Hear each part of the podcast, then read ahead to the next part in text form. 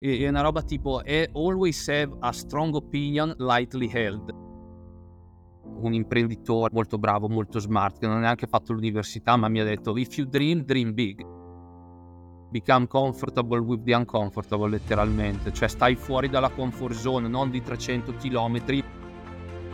Ti chiudi con te stesso, soffri nella natura. Io ascolto il metal, e sono davvero dure. Ho fatto nove a mezzanotte, tre mesi e mezzo, quasi quattro, quasi di fila. Cioè io nel, nel mio lunch break mi guardo i video di SpaceX, ma, ma mi, mi, diverto. Boh, mi considereranno un nerd, uno sfigato, un workaholic, stica. Benvenuti in questa undicesima puntata. Oggi parleremo con Jonas Piccinotti, consulente in una Tier 1. Buon ascolto.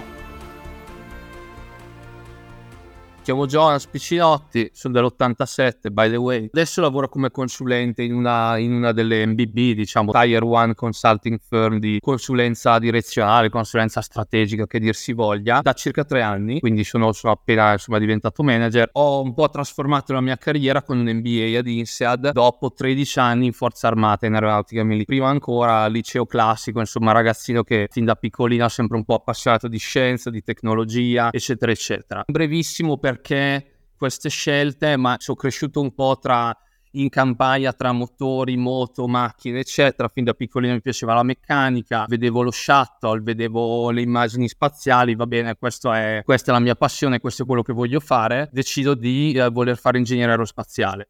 Stavo decidendo tra la, norma- la scuola normale a Pisa, che è super super competitiva, e quindi volevo trovarmi delle opzioni mi suggeriscono degli amici di famiglia Accademia Aeronautica, quindi mi piace l'idea di diventare indipendente, poter sperimentare la vita militare, essere autonomo, viaggiare, essere stipendiato fin da giovane, che per me che venivo una famiglia normale non c'avevo una lira, era una gran cosa. Passo i concorsi, entro, 5 anni di ingegneria elettronica, la specialistica in telecomunicazioni, inizio la mia avventura in aeronautica, giro prima circa 4 anni e mezzo alla 46esima Brigata Aerea di Pisa, dove vado all'estero, vado in Afghanistan, vado in Middle East, faccio qualche missione anche in altri paesi NATO, negli Stati Uniti, dei corsi, insomma, tanta roba interessante, molto molto bello. Poco contenuto tecnico per me come ingegnere delle telecomunicazioni, perché era un lavoro di gestione della manutenzione di una flotta aere- aerei cargo, quindi interessante come gestione personale, lavoro in scarsità di risorse, eccetera, eccetera,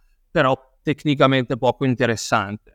Decido quindi di iniziare un dottorato con lo stesso team di professori della triennale specialistica con cui mi ero trovato molto bene. Decido anche di fare un concorso interno per un trasferimento a un altro reparto dell'aeronautica, reparto sperimentale volo, un reparto dove si fanno attività di test di velivoli, sistemi, apparati avionici, droni, elicotteri, alla fissa, un po' di tutto molto bello, molto interessante anche quello. Questo mi permette, in parallelo al dottorato che mi portavo sempre avanti, diciamo di notte privatamente, di essere spedito negli Stati Uniti per un corso di un anno alla eh, US Naval Test Pilot School in Maryland, molto bello con la US Navy. Ho conosciuto gente che aveva fatto il Top Gun, insomma, tutte robe veramente, veramente molto fighe. Questa cosa si conclude anche con un capstone project alla NASA, quindi anche lì un po' una, un privilegio, insomma, non da poco torno in Italia tutto super lanciato con tutte le qualifiche di, del caso. Il lavoro è bello, però mi scontro un po' no, con le lentezze della pubblica amministrazione, con un po' di vincoli.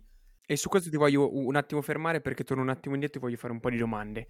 Unisco l'utile al dilettevole. Certo. Tu sei entrato in accademia come genio. Sì. Fammi una panoramica, soprattutto per dei ragazzi che magari eh, ci ascoltano, fanno o il quarto il quinto liceo e dicono perché non entrai in accademia? Cioè, e dare una prospettiva, uno, la maggior parte, diciamo, eh, pensano magari Accademia Aeronautica, ok, divento pilota.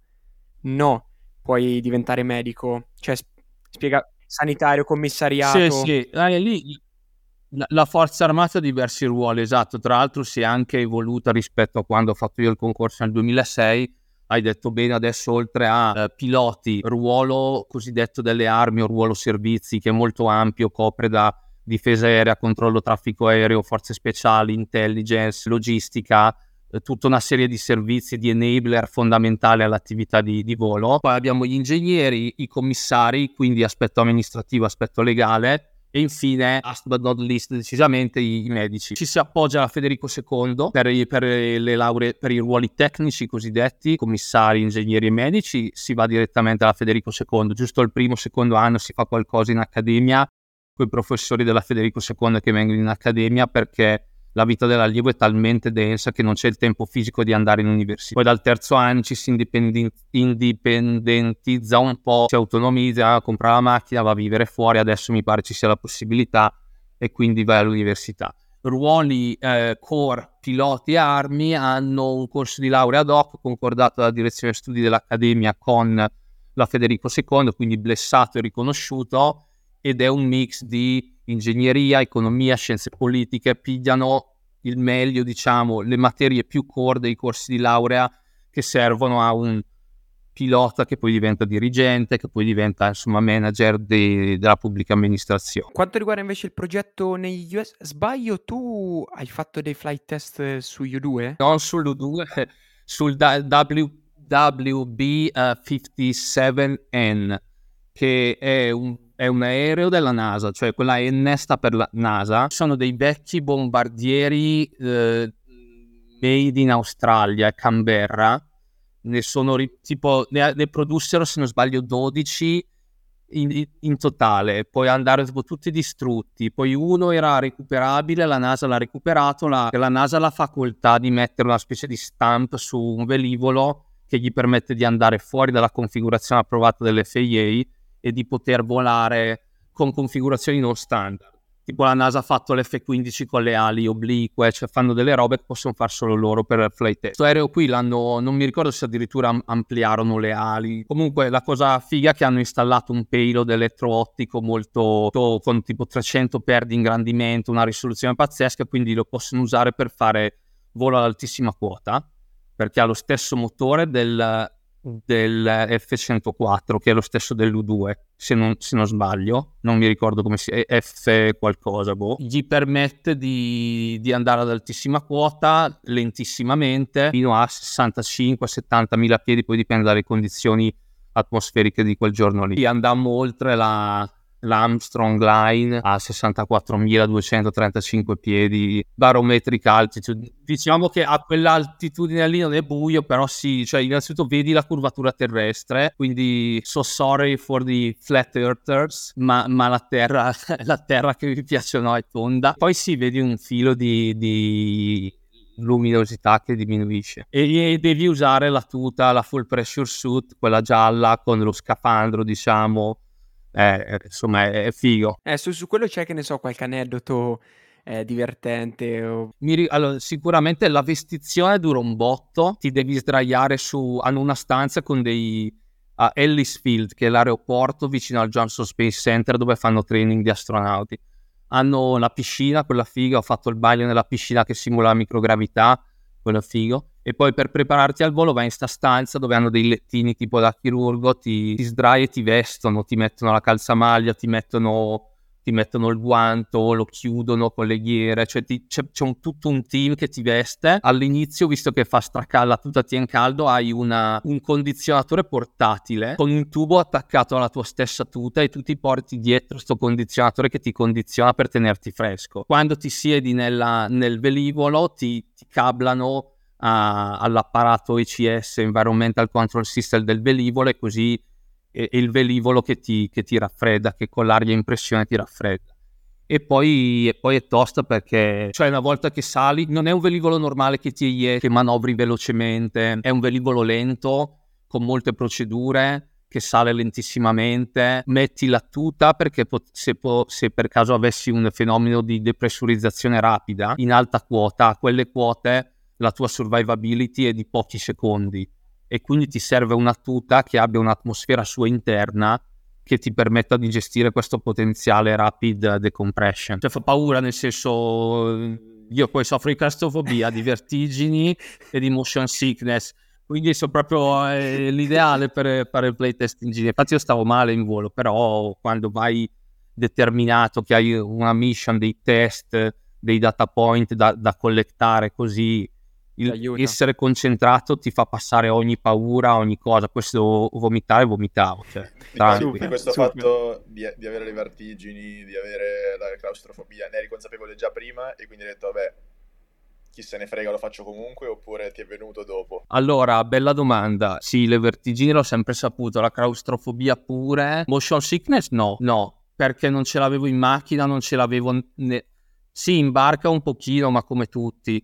A me proprio il, um, il G i G negativi. Sapete che i G si distinguono tra positivi, testa piedi e negativi, piedi testa. Positivi essendo abbastanza allenato, un po' così muscoloso, basta che ti respiri bene, ti contrai. Sono arrivato fino a 7G e mezzo sostenuti per diversi secondi, per 10-20 secondi in un flat turn bello tirato, non mi dava nessun problema. Mentre G negativi danno fastidio a tutti, però i piloti bravi si a parte sono predisposti, ma poi si abituano e li tengono bene. A me mezzo secondo di, di G negativi mi, mi, distruggeva. Idem il rollio veloce, se fai barrel roll veloci così, sì, delle, dalle cabrate o dalle, o dalle, cose. No, comunque ho detto barrel roll, non si chiama così, roll quello sull'asse. Se tu dai tutta manetta, no manetta, scusi, tutta stick a destra o a sinistra, fai un, un rollio molto veloce con un grande ratio di rollio e quindi oltre allo scombussolamento laterale prendi anche dei G piedi testa. Siccome è, è, un lavoro che è completamente al di fuori della mia immaginazione, delle, delle mie conoscenze, eccetera, mi domando, cioè, alla fine poi anche questo lavoro alla fine diventava ripetitivo oppure c'era ogni volta qualcosa di completamente nuovo? Ti rispondo, il, quel lavoro lì era figo, c'è anche chi fa lavori ancora più fighi, degli amici che fanno i Top Gun sull'Eurofighter, che fanno delle robe pazzesche, che sono quelli che vanno a fare gli scramble, che senti al telegiornale, sono bravissimi e fanno un lavoro da sogno che magari sognavano fin da bambini. C'è chi rimane e arde con passione forever, c'è chi lascia e va a fare il pilota Ryanair e lo sa che va a fare un lavoro estremamente più noioso, però vuol dire che nel gran computo delle cose tra, diciamo, entertainment, compensation, work-life balance, career oppor- exit opportunity, career growth, mobility, benefits, no, tutte le dimensioni del diagramma di Kiev, tutte le dimensioni per, per decidere offerta A, offerta B, eh, evidentemente anche volare su Eurofighter o su F-35 non basta a soddisfare tutte le... A me personalmente la mia storia è che era bello, mi piaceva tecnicamente molto finché ero giovane. La compensation, la mobility, i corsi, l'America era way above My Peers. Ho iniziato un po' poi a scavallare dove questa parte così figa di viaggi è, iniziava un po' a finire, sarebbe iniziato un periodo un po' più di routine, ho iniziato, cresce la, la seniority, inizio a vedere dinamiche magari un po', non voglio usare la parola politica, però un po' sì, no? dove ti scontri contro delle forse anche comprensibili vincoli di sistema e io banalmente ho detto nulla contro il mio mondo, la mia famiglia, mamma aeronautica come diciamo noi, vuol dire però voglio uscire di casa, cioè voglio vedere altre cose, voglio vedere, ve l'avevo detto, no, l'aneddoto della giacca e cravatta, Canary Wharf, che vado là in vacanza, vedo in questo momento di crisi mistica, agosto 2018, dopo sta missione degli Stati Uniti, andata un po' così, secondo me non riconosciuti come avremmo dovuto dopo un gran lavoro, vado a farmi questi cinque giorni di me- peregrinaggio mistico a Londra, atterro a Canary Wharf senza sapere dove sono, no? che arrivo la notte, mi sveglio là così, hotel, uh, booking last minute, vedo tutti sti ragazzi in giacche e cravatte dico, minchia, ma c'è un mondo che pare di stare dentro American Psycho, pare di stare dentro a Wolf of Wall Street. Sono stato io lì, a, come tu dici, io non so niente del tuo mondo, io sono stato lì a dire, voglio vederlo anch'io, il mondo della finanza, il mondo del, dell'industria, il mondo corporate, ha il suo fascino, poi dopo ci vai dentro e vedi le storture, però io sono contento, ho fatto bene, porto nel cuore l'esperienza con l'aeronautica, tutto quello che ho imparato a, a livello tecnico umano, però mo sto imparando altrettanto eh, in consulenza e, e, si complementano molto bene queste cose. Al volo prima che poi mi dici della, della questione de, dell'NBA eccetera, ti sei congelato da capitano o tenente? Capitano, diciamo più o meno a metà strada tra capitano e maggiore, a 30 tre anni, prendendomi un anno di leave of absence non retribuita, quindi ero ancora in servizio ma non stavo neanche maturando più anzianità per fare, per fare l'MBA. E certo, anche perché poi in aeronautica più o meno so che genio magari arrivi a colonnello difficile che ce la fai. Ma in realtà, diciamo, i numeri mm. adesso si sono ridotti con la contrazione del personale, non ci sono, non ci sono più forse tanti esuberi come prima, o esuberi magari erano giustificati, non lo so, non voglio mettermi a dar giudizi. Ora ci sono meno meno ruoli, no? 7, 8, massimo 10 ingegneri all'anno, eccetera, sempre meno ruoli di complemento, cioè perché prima tanti ingegneri prendevano ruolo normale accademia, tanti ruolo speciale, periti tecnici like col grado da, da ufficiale, ma attivo la UC è il pilota di complemento, il corrispettivo ruolo tecnico, ingegnere, medico, eh, è un perito tecnico, diciamo magari anche laureato, però un ruolo speciale, dove questo speciale non è mil- più di normale, in realtà è di meno, fammi dire, boh, per così dire, dai, senza fare senza fare graduatorie. No, NBA diretto è andata che io mi sono, fa- mi sono fatto questa, questa, cosa mistica lì a Londra, ho detto voglio, voglio vederlo questo mondo corporate, ho chiesto qualche consiglio a amici di famiglia che avessero un track record legato, io non sapevo niente della consulenza, avevo questo conoscente di famiglia eh, senior, insomma l'amministratore delegato di, di, una, di un'azienda del settore industriale a Brescia, ho avuto insomma la fortuna insomma, di essere introdotto a questa persona alla quale, che non mi conosceva, quindi non aveva interesse a dirmi niente né più né meno della realtà, gli ho presentato sinteticamente la mia situazione, gli ho detto guarda non ho legami col territorio, sono singolo, a parte un po' di soldi dalle missioni in Afghanistan eccetera eccetera, vorrei dare una svolta alla mia carriera, questo è il mio background universitario, cosa mi consigli? Aveva questi amici no, mm, in consulenza così dai tempi del Politecnico, fa guarda eh, con una carriera tecnica così investi in un bel MBA prestigioso, è un trasformatore, prendono chiunque da un punto di vista di ampiezza del background e poi concentrati sulla consulenza perché così come le l'NBA è, è, un trasformatore, a modo suo la consulenza è un, è, è un ramp up, prendono un po' chiunque come ampiezza di, di, profili, ma poi standardizzano e ti forniscono un pacchetto di conoscenze che poi un giorno potenzialmente ti permette di fare quello che vuoi. E così è stato, ho fatto, ho fatto INSEAD e poi ho fatto le varie application. L'azienda per cui lavoro è quella che mi ha convinto di più nel settore aerospace and defense. Dopo tre anni posso ben dire che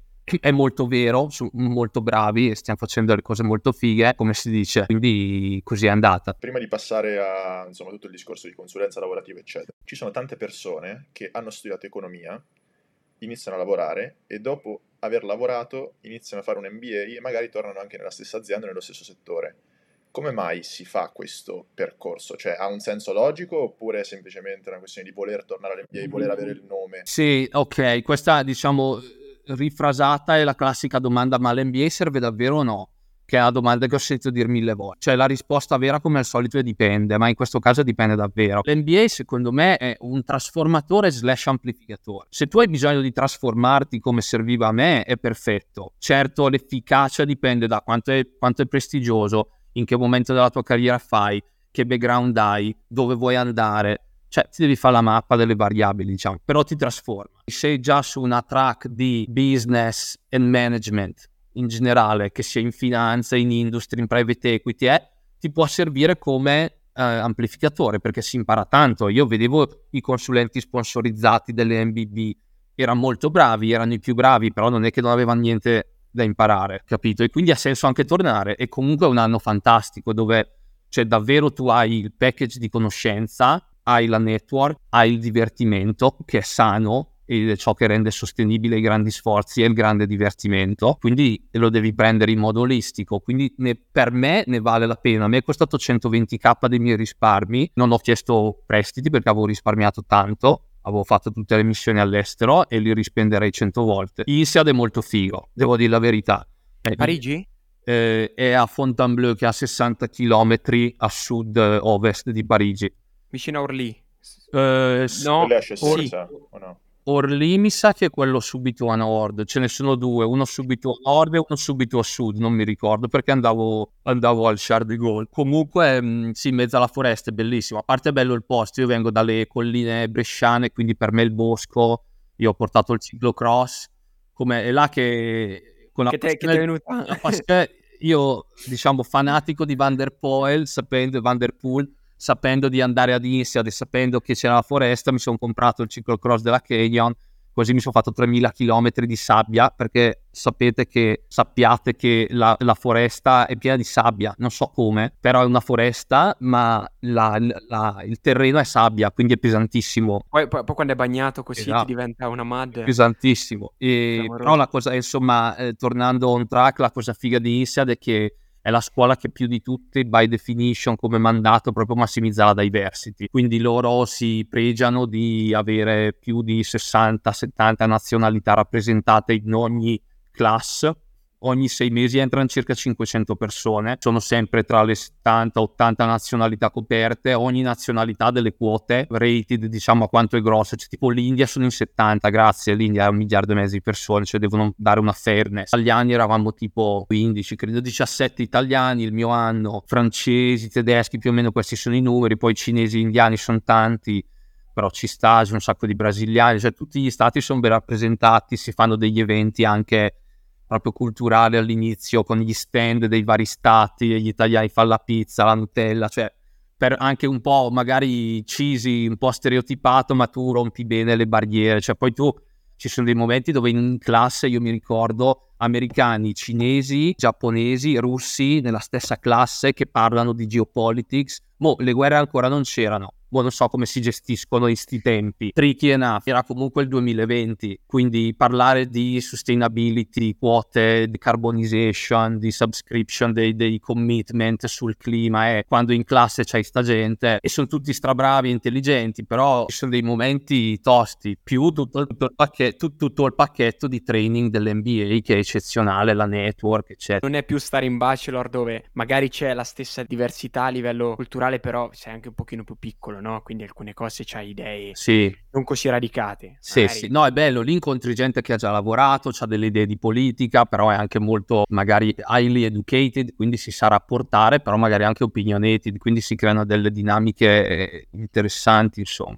Ma infatti raccontami un po', dei, cioè daily basis, day to day, in un MBA cioè cosa fai? Vai a lezione, progetti? Sì, allora l'INSEAD, eh, io posso parlare bene di quello, ma secondo me si assomiglia tanto. Vabbè, INSEAD è organizzato su un anno, la sua particolarità che è un anno, quindi è più compresso. BS, HBS, Stanford, eccetera, se non ero, sono tutti su due anni, struttura bene o male la stessa. È diviso in cinque period da due mesi e c'è un, diciamo, un'incrementalità dei corsi, no? All'inizio hai tutti i corsi core, accounting, organizational behavior, strategy, bla bla bla. I primi quattro mesi sono standard per tutti, un po' come una mini triennale no? concentrata in un anno. I primi quattro mesi sono uguali per tutti, poi puoi scegliere, puoi customizzarti il piano di studi.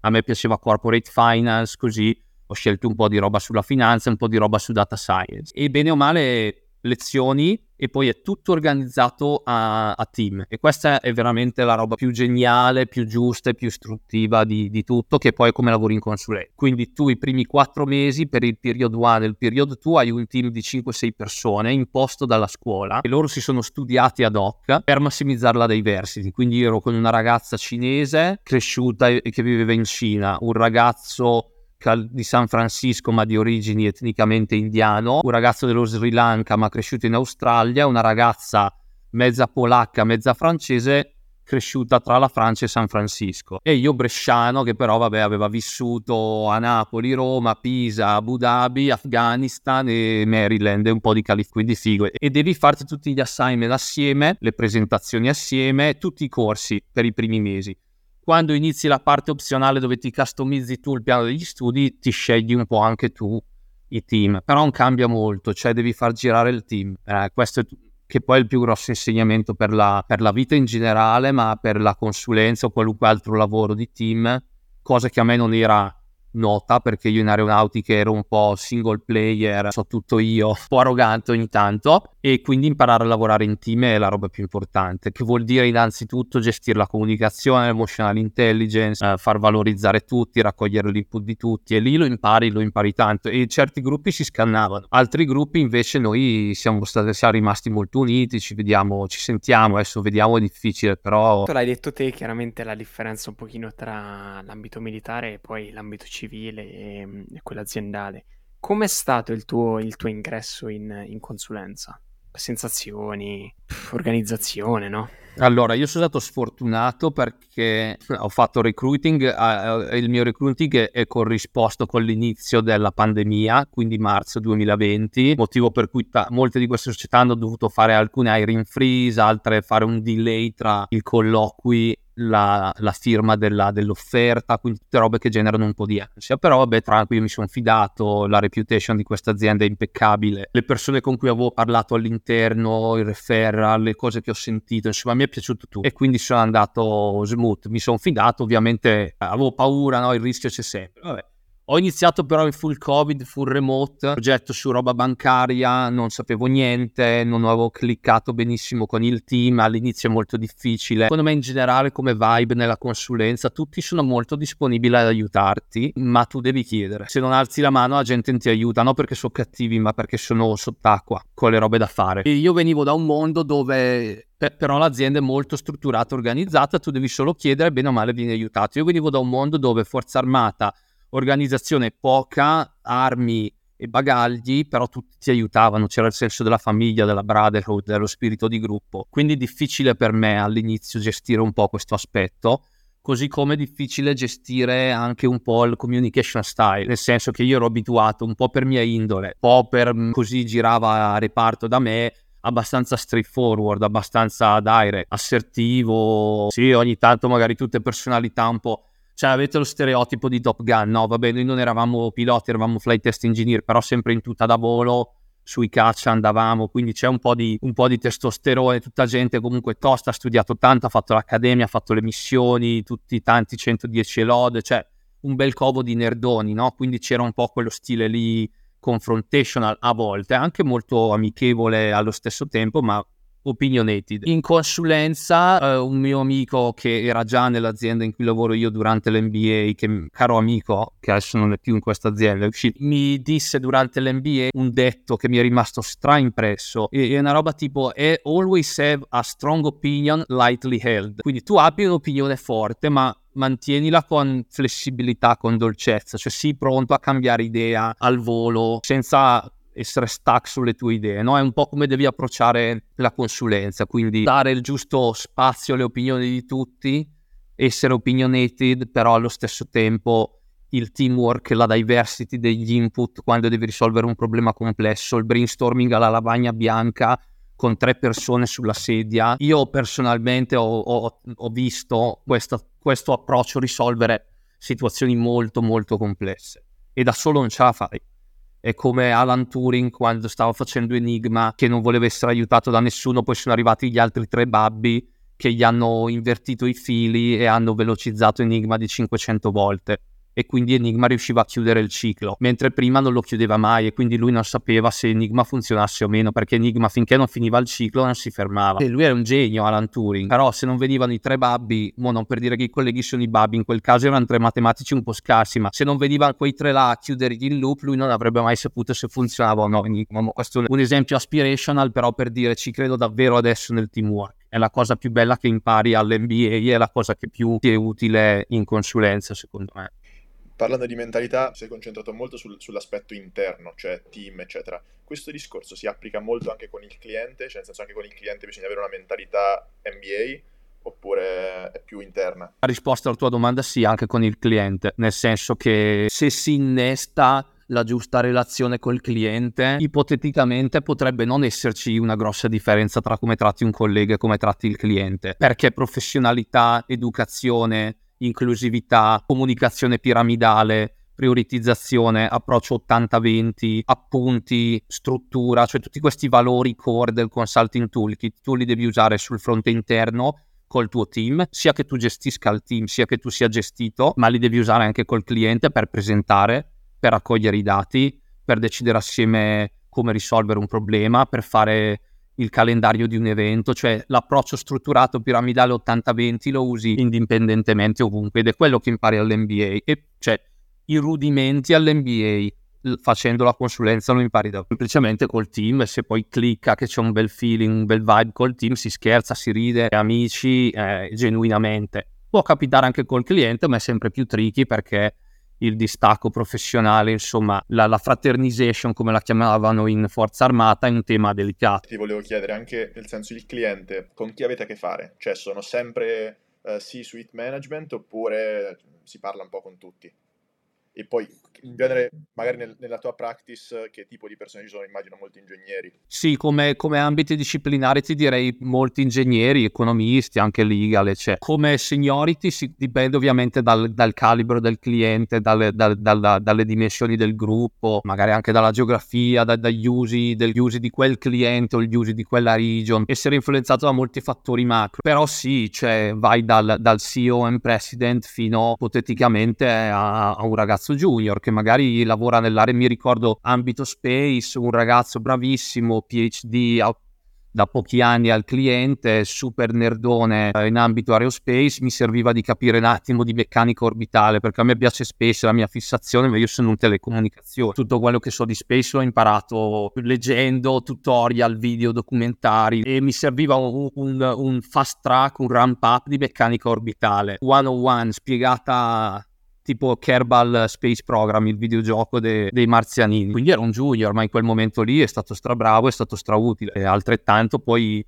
il giorno dopo devi andare a fare uno steering committee con un, con un, CEO e devi presentare una narrativa di alto livello, magari visionaria, olistica, sembrano parole finte ma è vero, nel senso devi, devi tagliare la narrativa i concetti alla, al livello dell'interlocutore. Qua, parlare con un CEO non è facile, cioè è un'esperienza. Parlare con un CEO, con un president, senior, eccetera, è un'esperienza perché ti fanno una finestra sul loro modo di pensare e pensano ovviamente da, da leader, se sono bravi, pensano da leader, pensano strategicamente, se hanno skin in the game, nel senso se magari sono anche owner dell'azienda, vedi anche l'angolo della proprietà che non è indifferente.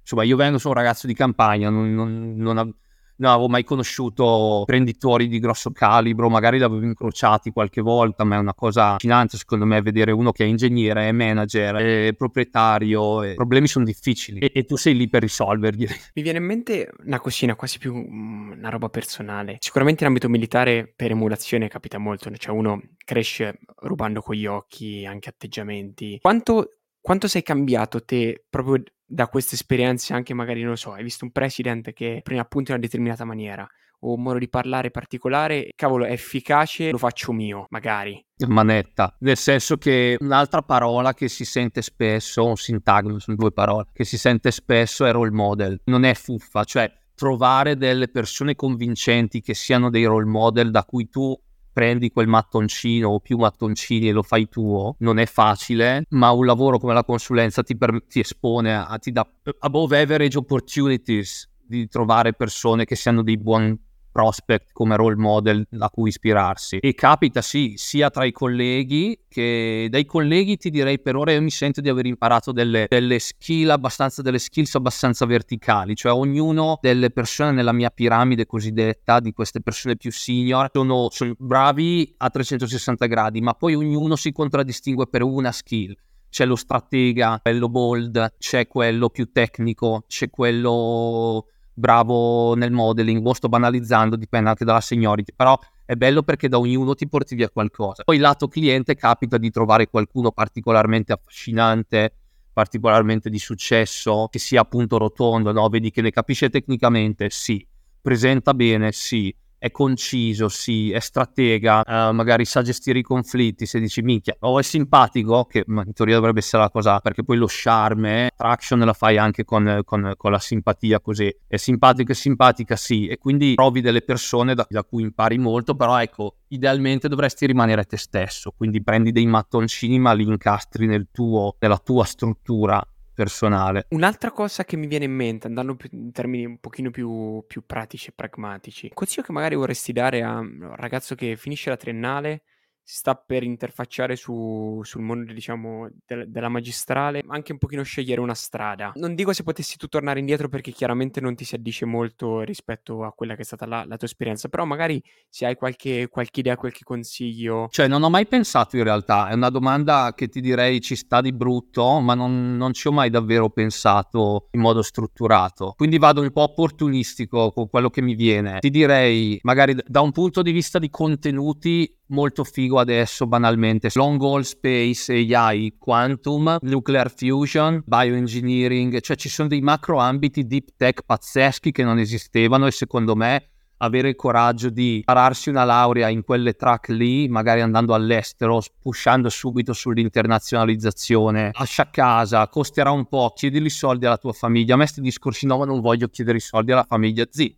fa parte del loro non è che devono pagarti gli studi ma se tu sei uno studente serio e commetti e vai a un'università non devi andare al Caltech Stanford puoi partire da un'altra università europea o anche le università italiane sono pazzesche non è un tema di dire l'estero è meglio dell'Italia ma per dire avere coraggio. Anch'io ho INSEAD 85.000 euro di fees, ho chiesto a un amico, ma lui mi fa un imprenditore molto bravo, molto smart, che non ha neanche fatto l'università, ma mi ha detto if you dream, dream big, banalmente. Cioè, ma, ma non so neanche se sa l'inglese, però sta frase la sapeva. Mi ha detto, if you dream, dream big. Banalissimo, ma è, ma è così. Questo è uno. Quindi ambiti disciplinari e coraggio di spingere, lookout sull'estero, senza nulla togliere alle università italiane. Vabbè, banale, direi quant- quanto è vero che bisogna studiare, non per i voti, eccetera, va bene, però è importante studiare seriamente. Tanto è vero che ogni tanto ci sta la confusione, cioè devi sapere quello che vuoi, devi essere committed, devi studiare ma ci sta la confusione. Sta che vai all'NBA che pensando che volevi fare private equity perché è fighissimo, hai visto American Psycho e poi arrivi là e capisci che vuoi fare la startup in uh, health tech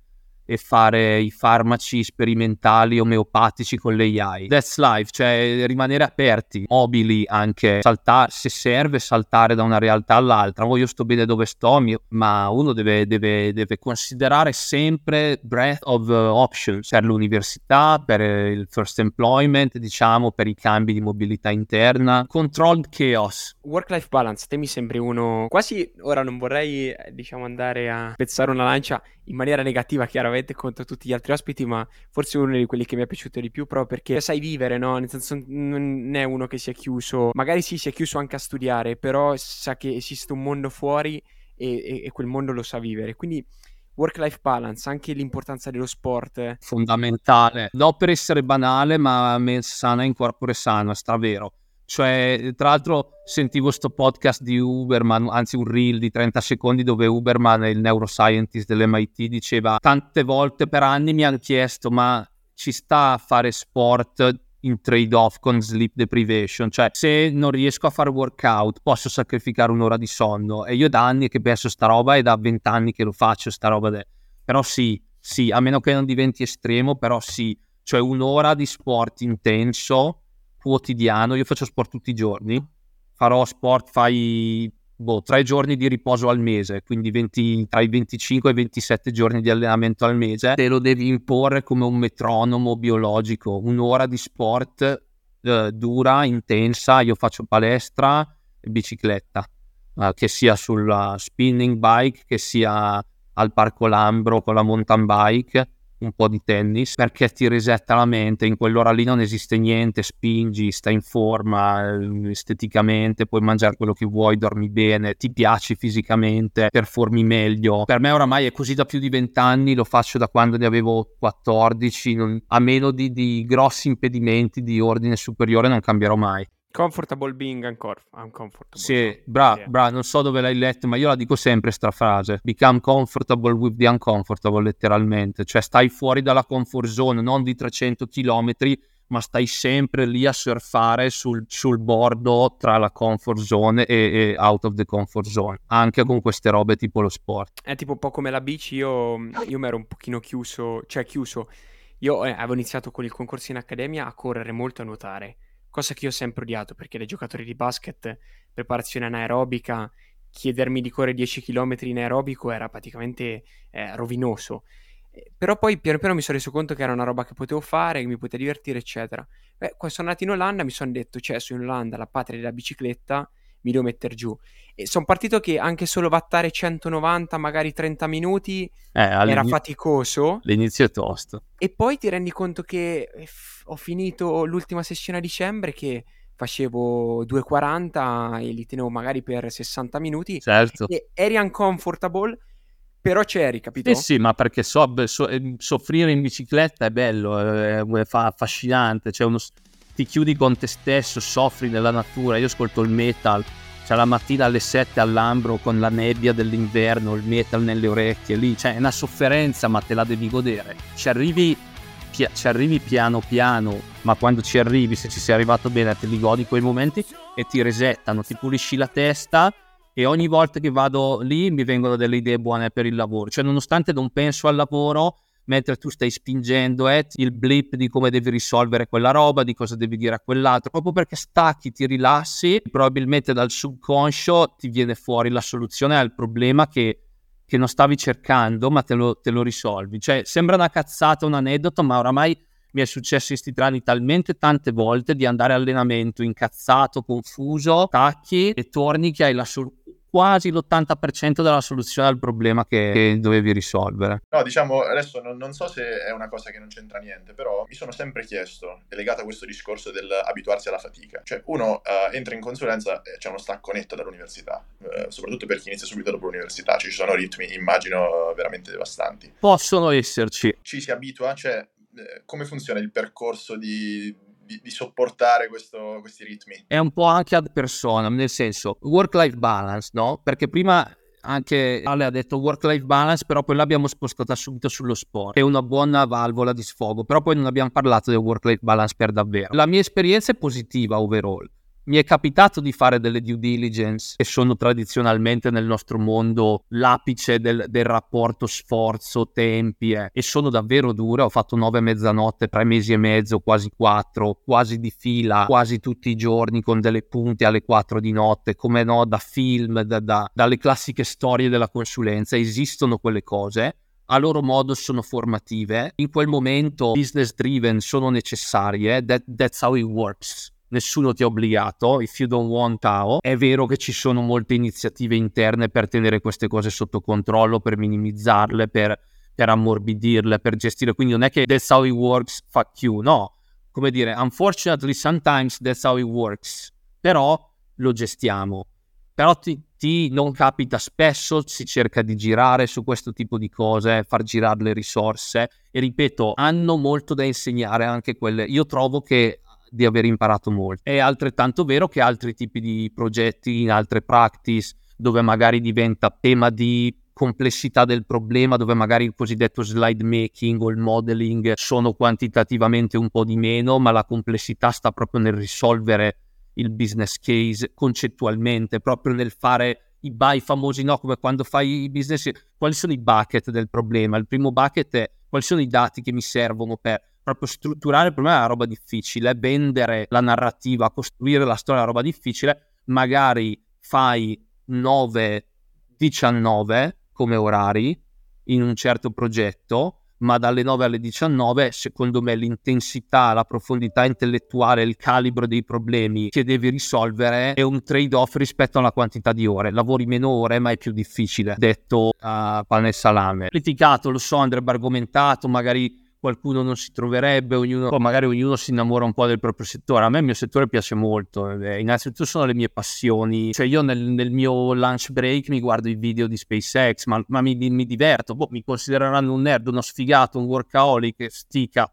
A me piace, mi rilasso in quell'ora che mangio mangio un panino da panino giusto in mezz'ora, mi guardo un, un documentario di mezz'ora su SpaceX.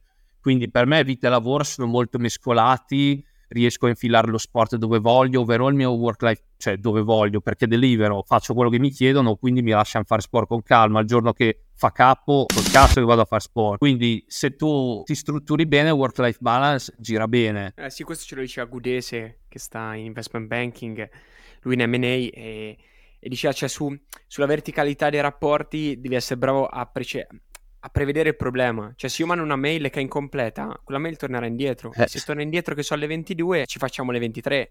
E poi mezzanotte, poi le 1 e poi le 2. Se invece io anticipo quelli che sono i problemi... Per, per me, riducendolo al minimo, i trucchi del mestiere letteralmente sono... Mi ero pure fatto un post-it appiccicato sul PC. Letteralmente, piglia appunti, sii sempre strutturato, individua sempre le priorità e vai sempre 80-20 e sii sempre piramidale quando parli e quando strutturi, ma pure che viene il tuo capo e ti dice devi andare a stamparmi le slide e a rilegarle. Ok, per quando ti servono, dove sono le copisterie? Cioè anche se devi fare una stronzata, strutturati tutto, ogni interazione con i tuoi colleghi.